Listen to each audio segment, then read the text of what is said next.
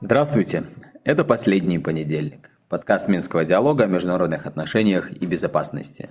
Политика продолжает быть чрезвычайной, мы продолжаем за ней гнаться и делимся с вами своими аналитическими наблюдениями. Тема уже 27-го выпуска подкаста «Россия между капитуляцией и мировой войной». В офисе Минского диалога сегодня Денис Меленцов, Алисия Иванова и я, Евгений Пригерман. Все более очевидным становится сложный выбор, перед которым находится Россия. С одной стороны, ход событий в войне с Украиной требует очень решительных действий, в том числе существенного наращивания российских войск, но с другой стороны, такое наращивание может иметь крайне негативные последствия внутри самой России, а также привести к прямому вовлечению в конфликт стран НАТО. И сегодня мы обсудим различные нюансы этого стоящего перед Москвой сложного выбора. Давайте начнем с обсуждения ситуации на украинских фронтах. А, мы на прошлой неделе говорили про ошеломившее мировое сообщество украинское контрнаступление.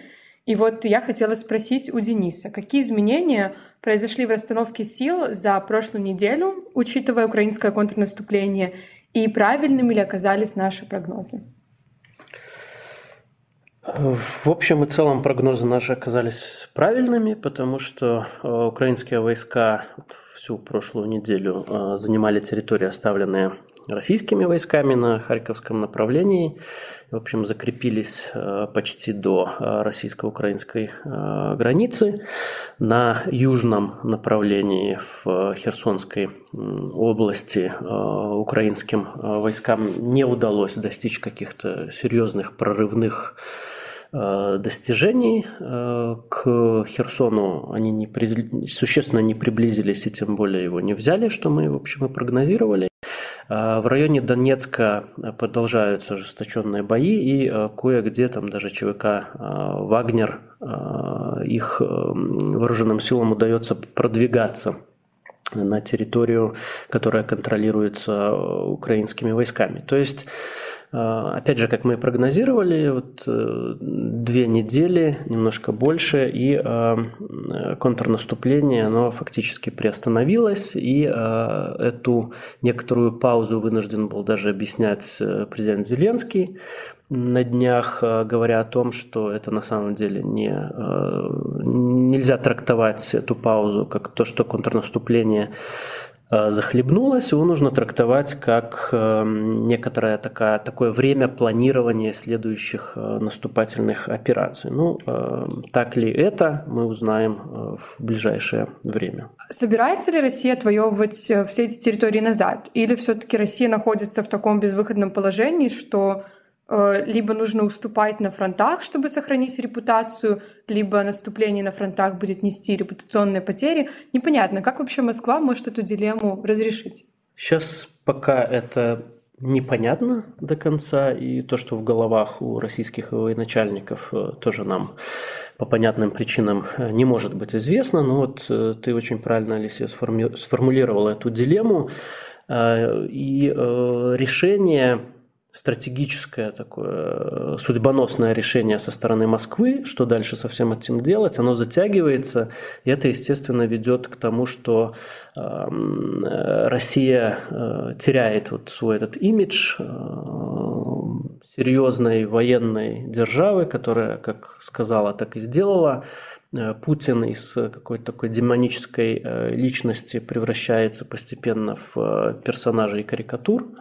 Э, которая демонстрирует вот эту вот э, слабость вдруг э, проявившуюся России. С этим, естественно, что Кремлю что-то нужно будет делать. Но здесь вопросов. У России есть Э, выбор между двумя опциями. С одной стороны, это э, идти на переговоры и каким-то образом э, постепенно конфликт этот улаживать путем соглашения. Там, ну, это уже не Минск-3 будет, это какие-то, наверное, будет именоваться Стамбулом с каким-то номерным знаком. Вот. Ну и учитывая такие плохие результаты на фронтах, естественно, что Россия вынуждена будет идти, вернее, будет склонять к каким-то уступкам, что еще больше ослабит э, российскую позицию на международной арене и, соответственно, приведет к репутационным утратам. Но э, Россия, по крайней мере, сохранит э, и личный состав вооруженных сил, она сохранит, возможно, какие-то территориальные приобретения, которые уже были сделаны, и, вероятно, стабилизирует экономическую ситуацию, ситуацию с санкциями, ну и, соответственно, не будет эм, никаких, э, возможно, социальных проблем внутри самой России.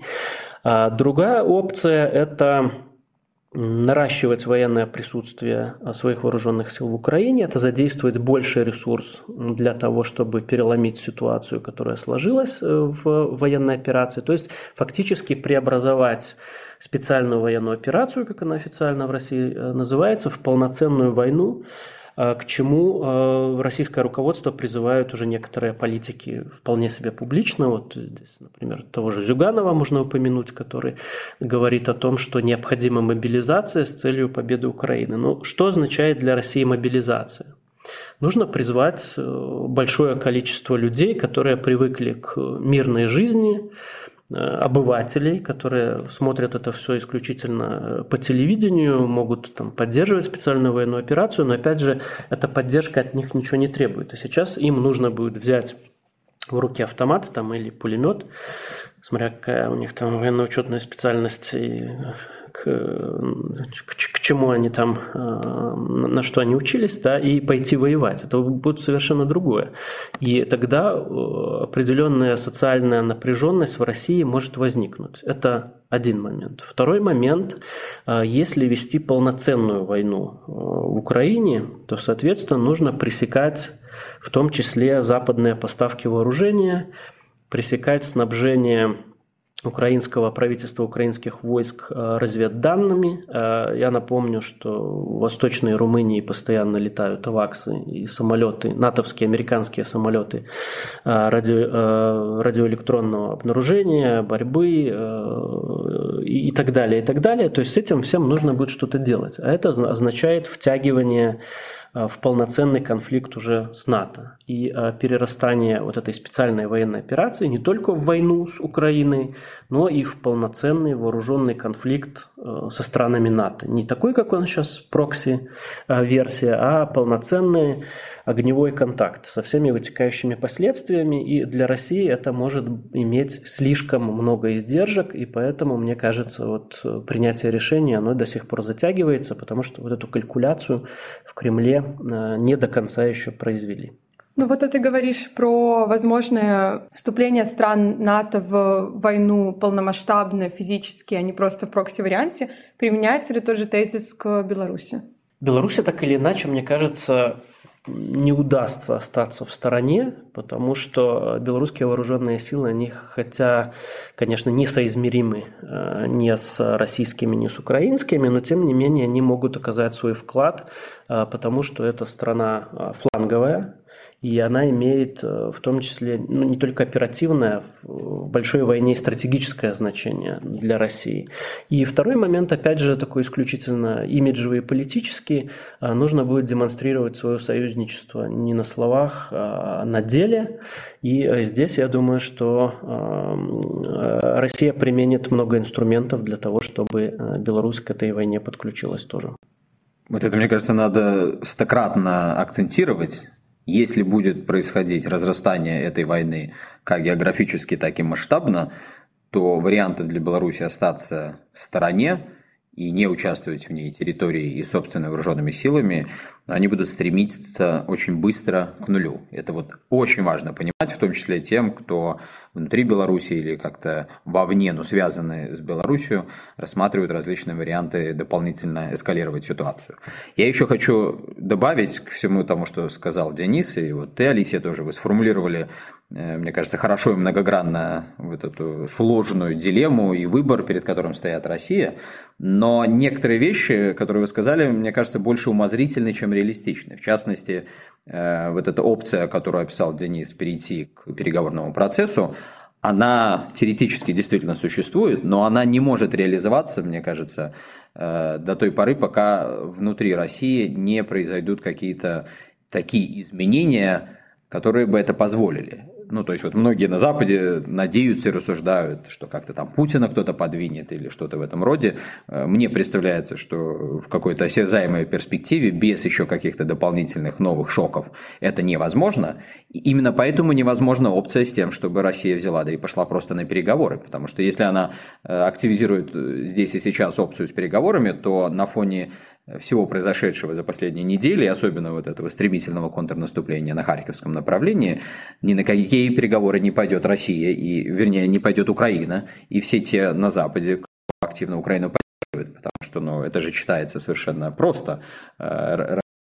Потеряна, Россия разбита, Россия разваливается. Вот мы в прошлый раз говорили, что и многие сейчас любители есть рассуждать э, в прямом смысле о будущем распаде России. И поэтому Россию нужно дожимать. И, по-моему, Денис в прошлом нашем выпуске, в общем, тоже хорошо говорил о том, какие последствия такие вот уже экзистенциальные для самой России все это может нести. То есть оно тогда действительно распадется, если здесь и сейчас э, Путин и российское руководство просто пойдут на эти переговоры. Поэтому перспектива, мне кажется, здесь однозначно. Это эскалация. И все, что мы слышим в последние недели и в последние дни от того же Путина, вот он уже несколько раз вот эти последние китайские предупреждения выдвигает, и здесь тоже, конечно, это выглядит немножко странным, начинает все больше казаться, что э, как будто бы России и нечего предложить в виде конкретного такого ответа, и она только продолжает угрожать и какие-то дополнительные ультиматумы формулировать. Но, к сожалению, в реальности все выглядит так, что без Э, болезненных и больших и кровавых шагов в этом направлении России никуда не деться. Так что перед нами перспектива эскалации, по-моему, совершенно очевидна. Я еще хотел здесь один момент добавить с участием Беларуси к тому, что сказал Женя. Это не нужно забывать, что у нас в России единая система противовоздушной обороны. А, и это означает, что если начинается полномасштабный конфликт э, России и НАТО, то мы становимся просто автоматической целью, потому что мы часть э, российской э, системы противовоздушной обороны. Поэтому здесь так или иначе, если эскалация это военная произойдет, то нам между капельками тоже вряд ли удастся проскочить. Да, это на самом деле уже факт, что война между Россией и Украиной имеет последствия для гораздо большего круга стран. И в частности, на прошлой неделе мы заметили сразу несколько событий, которые показывают, что если Россия откладывает принятие каких-то важных решений на войне, тем больше эта война имеет последствий далеко за пределами Украины. Мы это хорошо увидели по разрастанию конфликта между Арменией и Азербайджаном на прошлой неделе, уже постоянным обострением на границе Таджикистана и Кыргызстана, а также последствиями этих событий для УДКБ. Э, да, и здесь, э, конечно, переплетены различные причины. То есть нельзя сказать, что вот только неудачи России на украинских фронтах приводят к тому, что обостряются уже существовавшие горячие или там замороженные точки, возникают какие-то новые. А, здесь понятно, что есть и внутренняя логика э, этих существующих конфликтов, как между э, Киргизстаном и Таджикистаном, так и между, например, Арменией и Азербайджаном. Мы знаем, что Армения и Азербайджан вошли вот в такую непрекращающуюся горячую фазу противостояния э, в 2020 году, и время от времени, после заключенных тогда в Москве договоренностей трехсторонних, ситуация, ну не то что размораживается, она и не замораживалась, но она вновь приобретает такой открытый э, военный характер. То есть здесь есть э, внутренняя логика этого конфликта, здесь есть э, понятные мотивации, например, азербайджанской стороны, э, чтобы не уходить от военного решения, пока Азербайджан не добьется своих целей. Здесь есть и вот этот системный фактор, про который мы уже не раз э, в последнем понедельнике говорили. Э, когда происходит трансформация системы международных отношений и не работают те сдерживающие институты и факторы, которые ранее помогали разрешать конфликты.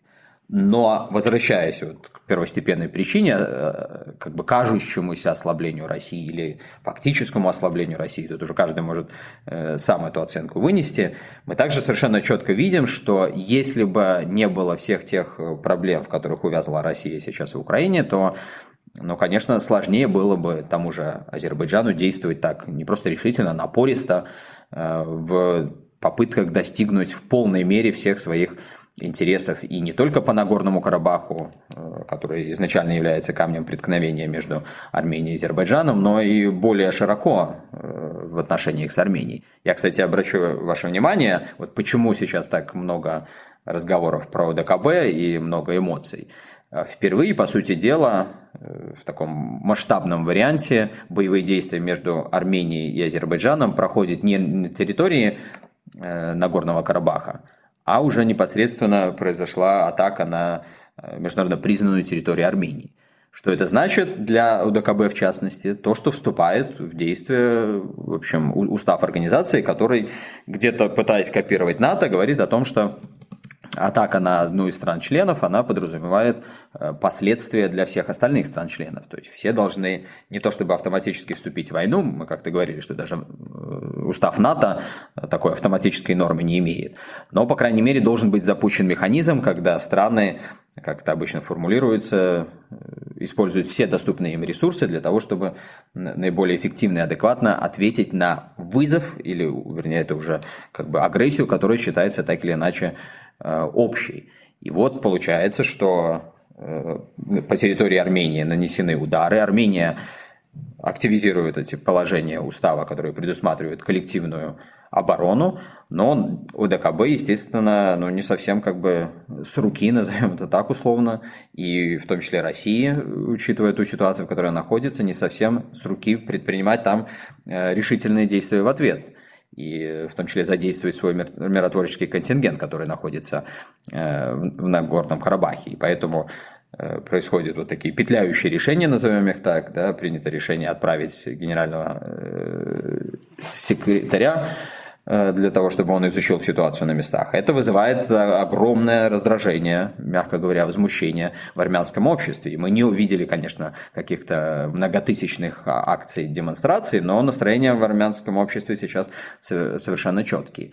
И э, еще раз подчеркнем, что ну, точно понятно, что из-за ослабленности России в Украине это подливает дополнительного э, масла в огонь. И это ставит уже вопрос, конечно, более широко о способности России нести все те свои обязательства, которые она несла э, как основная страна на постсоветском пространстве, которая гарантировала в том числе вот на Южном Кавказе основы безопасности после распада Советского Союза. А вот скажи, Женя, это совпадение, что в ту же неделю, когда были вот эти протесты о выходе из УДКБ, недовольство УДКБ стороны Армении, в Армению приехала наша любимая Нэнси Пелоси и поддержала очень сильно Армению, сказала, что Азербайджан вообще отвратительно э, поступает, начинает войну.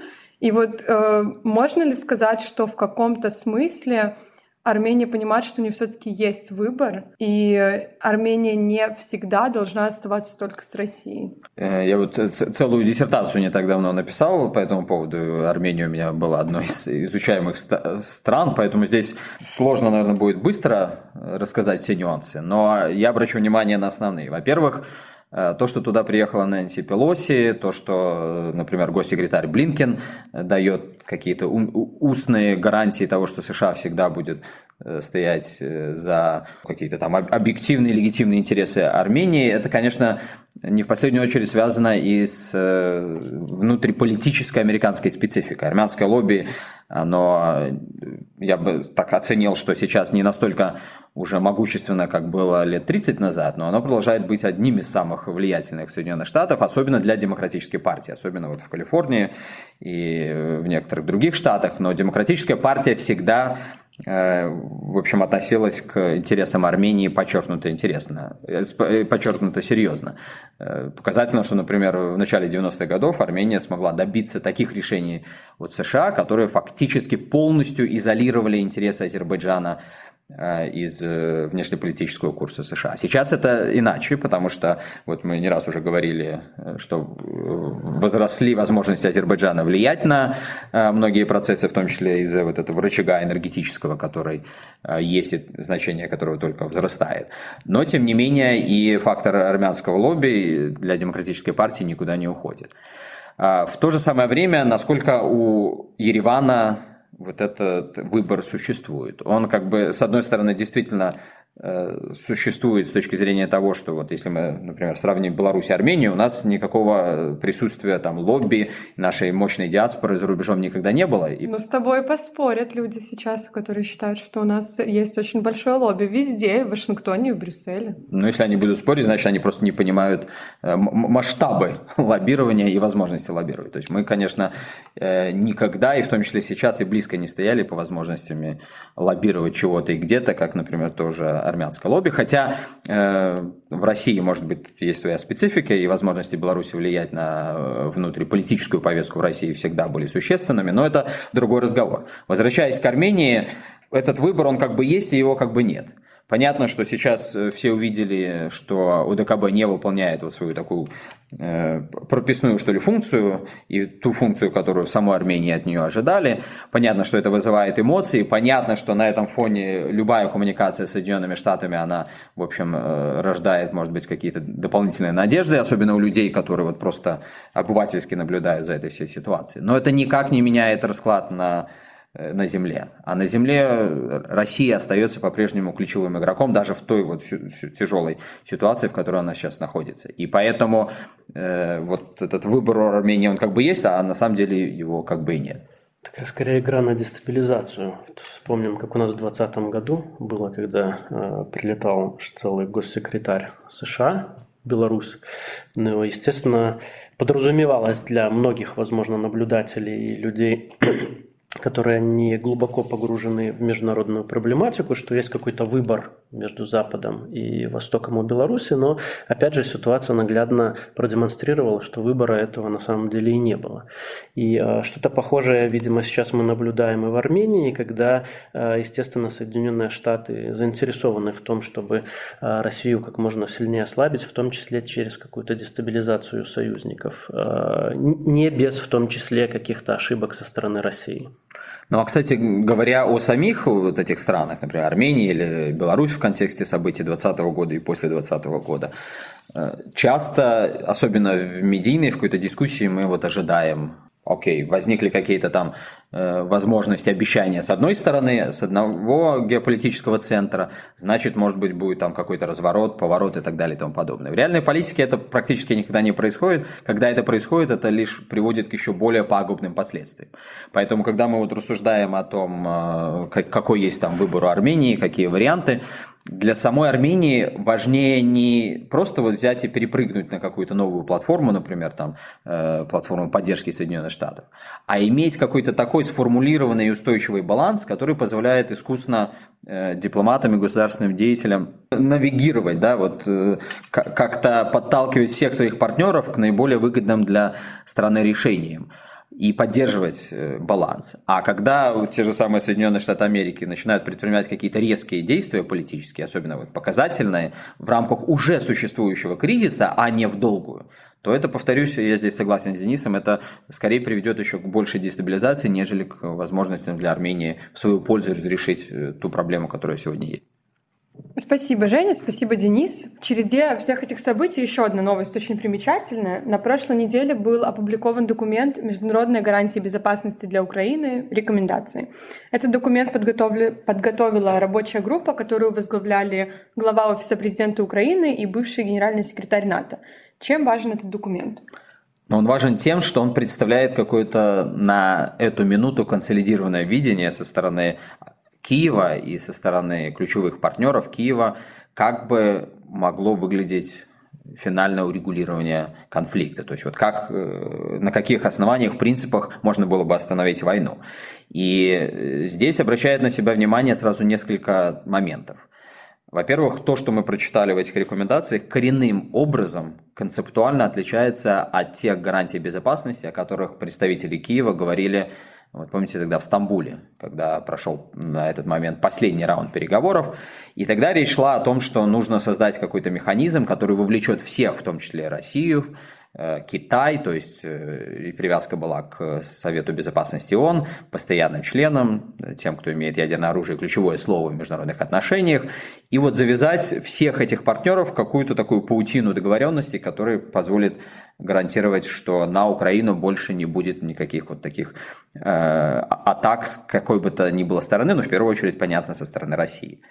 Сейчас же документ, по сути, направлен на то, чтобы ну, предложить России капитуляцию. Он как бы возможен только в том случае, если Россия будет полностью разбита, и если Украина и Запад смогут ей навязать свои односторонние условия прекращения мира. Все в этом документе идет э, чуть ли не на 100% против тех требований, которые пусть и абстрактно Россия с самого первого дня э, этой войны э, в отношении Украины выдвигала. В том числе речь идет о том, что Украина не то что не будет демилитаризована, она наоборот будет постоянно напичкиваться вооружениями, и при том еще констатируется, что, скорее всего, это какой-то переходный момент от э, сегодня к будущему Украины в составе НАТО. А, и в этом, кстати, тоже интересный момент этих предложений, э, что вроде как бы натовское членство и официально не предусмотрено, и это позволяет, наверное, теоретически странам, которые могли бы подписаться под этим документом э, и не принимать в будущем серьезных решений по поводу членства Украины в НАТО, но и при этом э, обеспечивать вот ее постоянную боеготовность. Там, кстати, основной принцип сдерживания России, он так и гласит, что э, сама Россия должна сама Украина должна Россию сдерживать. То есть нужно обеспечить боеспособность Украины на постоянной основе, чтобы она могла Э, отбивать вот все возможные там поползновения России. Но здесь, конечно, помимо всего прочего, две ключевых проблемы. Вот если так суммировать этот документ, которые, э, две проблемы, которые с ним связаны. Э, первое, это вот, как я уже сказал, она подразумевает полную капитуляцию России.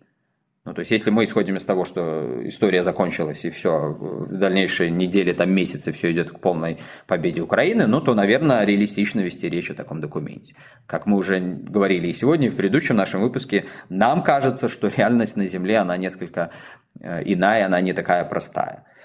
И второй момент заключается, что этот документ как бы исходит из того, что Россия, потерпев будущее поражение в этой войне, возьмет да вернется к той самой жизни и отношениям с Западом, которые были до войны. Вот постоянно эта фраза «business as usual». Да? На Западе многие, и в Украине многие повторяют, что ни в коем случае нельзя допустить возврата к business as usual, имея в виду, что ни в коем случае нельзя дать России возможности точно так же вести дела с Западом, как это было раньше.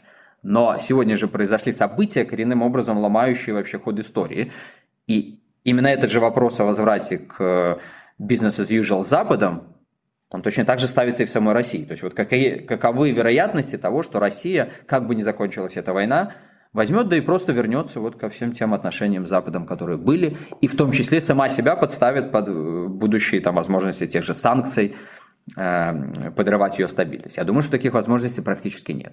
И в этом плане, ну, этот документ тоже так выглядит, я бы сказал, даже немножко наивно. Или его можно просто рассматривать э, в э, русле информационной войны, либо информационного сопровождения происходящего на фронтах, и где либо украинская сторона и западная сторона сами себя убедили в том, что перелом на войне достигнут, и про это пишут в том числе и западные сингтенки, а, либо это действительно просто вот такой э, элемент информационного противоборства, и этот документ нужно анализировать исключительно в таких методологических рамках. Ну и здесь, кстати, нужно добавить, что он же подготовлен как бы неофициальными лицами. То есть там целый ряд э, бывших высокопоставленных э, чиновников и дипломатов, действующих. Мы, кстати, вот знаем лично и даже неплохо некоторых людей, которые участвовали в этой группе. И документ позиционируется как предложение. То есть это еще не значит, конечно, что оно будет на официальном уровне принято. Ну вот знаете, что я не совсем понимаю. Документ э, выглядит как э, противоположность поговорки «не говори гоп, пока не перепрыгнешь». То есть очень забегает он вперед и рисует какой-то сценарий, который не обязательно ну, в реальности может произойти. И вот мне очень заинтересовало, что Денис сказал по этому поводу, что это часть информационной войны, и мне просто кажется, что будучи, ну, например, э, российскими какими-то чиновниками, увидев этот документ, это скорее будет только больше раздражать и побуждать на какие-то еще более агрессивные действия, просто потому что какая-то группа людей во главе там с главой офиса президента Украины взяли, написали документ, где они решили, что Россия капитулируется, а Украина там какой-то свой новый сценарий позитивный. Ну вот какой они ожидали результат получить от этого? Ну, сложно понять, и действительно мы уже увидели некоторую реакцию на этот документ. И Дмитрий Медведев, бывший президент, так прошелся теперь уже характерным для него не всегда литературном стиле. Но я даже больше обратил внимание на слова экс-статс-секретаря МИД России, а сейчас он э, возглавляет э, комиссию по международным делам в Верхней Палате парламента. Вот он его назвал по-мальчишески дерзким. Ну вот, наверное, так это в России воспринимается. А Путин же вообще сказал, что он даже не в курсе, что там за предложение. Понятно, что в курсе, но вот сама такая трактовка показывает, что это, это никто обсуждать не собирается. Ну, я предлагаю перейти, наверное, к заключительным, более позитивным позитивным новостям, я так думаю. Мы э, пару выпусков назад делали прогноз о вступлении Беларуси в ШОС. И вот на прошлой неделе прошел саммит ШОС в Узбекистане, где Беларусь получила единогласную поддержку от стран ШОС в стремлении стать новым членом. И, в принципе, организация уже запустила формальную процедуру приема Беларуси в постоянные члены. И теперь это уже вопрос скорости бюрократии ШОС, когда Беларусь станет полноправным членом организации. Так что, в принципе, прогноз наш пока что подтверждается, и я не думаю, что что-то может пойти не так. Ну, это, кстати, не только вопрос бюрократии ШОЦ, это еще и вопрос внутри государственных белорусских процедур, потому что для полноправного выступления Беларусь должна унифицировать свои внутренние законы с той базой, которая существует в рамках ШОС. И у разных государств похожий процесс занимал разное время, где-то там год, где-то больше, ну, наверное, и нам примерно вот в таких рамках и стоит ждать дальнейшего нашего движения. К слову, напомню, что на нашем сайте и на прошлой неделе, и ранее несколько памятных записок по поводу ШОС и Беларуси в ШОС в различных форматах. Мы участвуем там, начиная с 2010 года, так что можете более детально с этим документом ознакомиться. На этой неделе мы тоже хотим порадовать вас э, несколькими новыми публикациями, которые будут касаться э, роли Беларуси в российско-украинской войне, и также, скорее всего, будет отдельный материал по поводу вот этих самых идей о гарантиях для Украины, так что оставайтесь с нами, оставайтесь с нашим сайтом. Спасибо вам большое за э, внимание. Присылайте в любых эпистолярных видах ваши вопросы и рекомендации. Ну и услышимся на следующей неделе.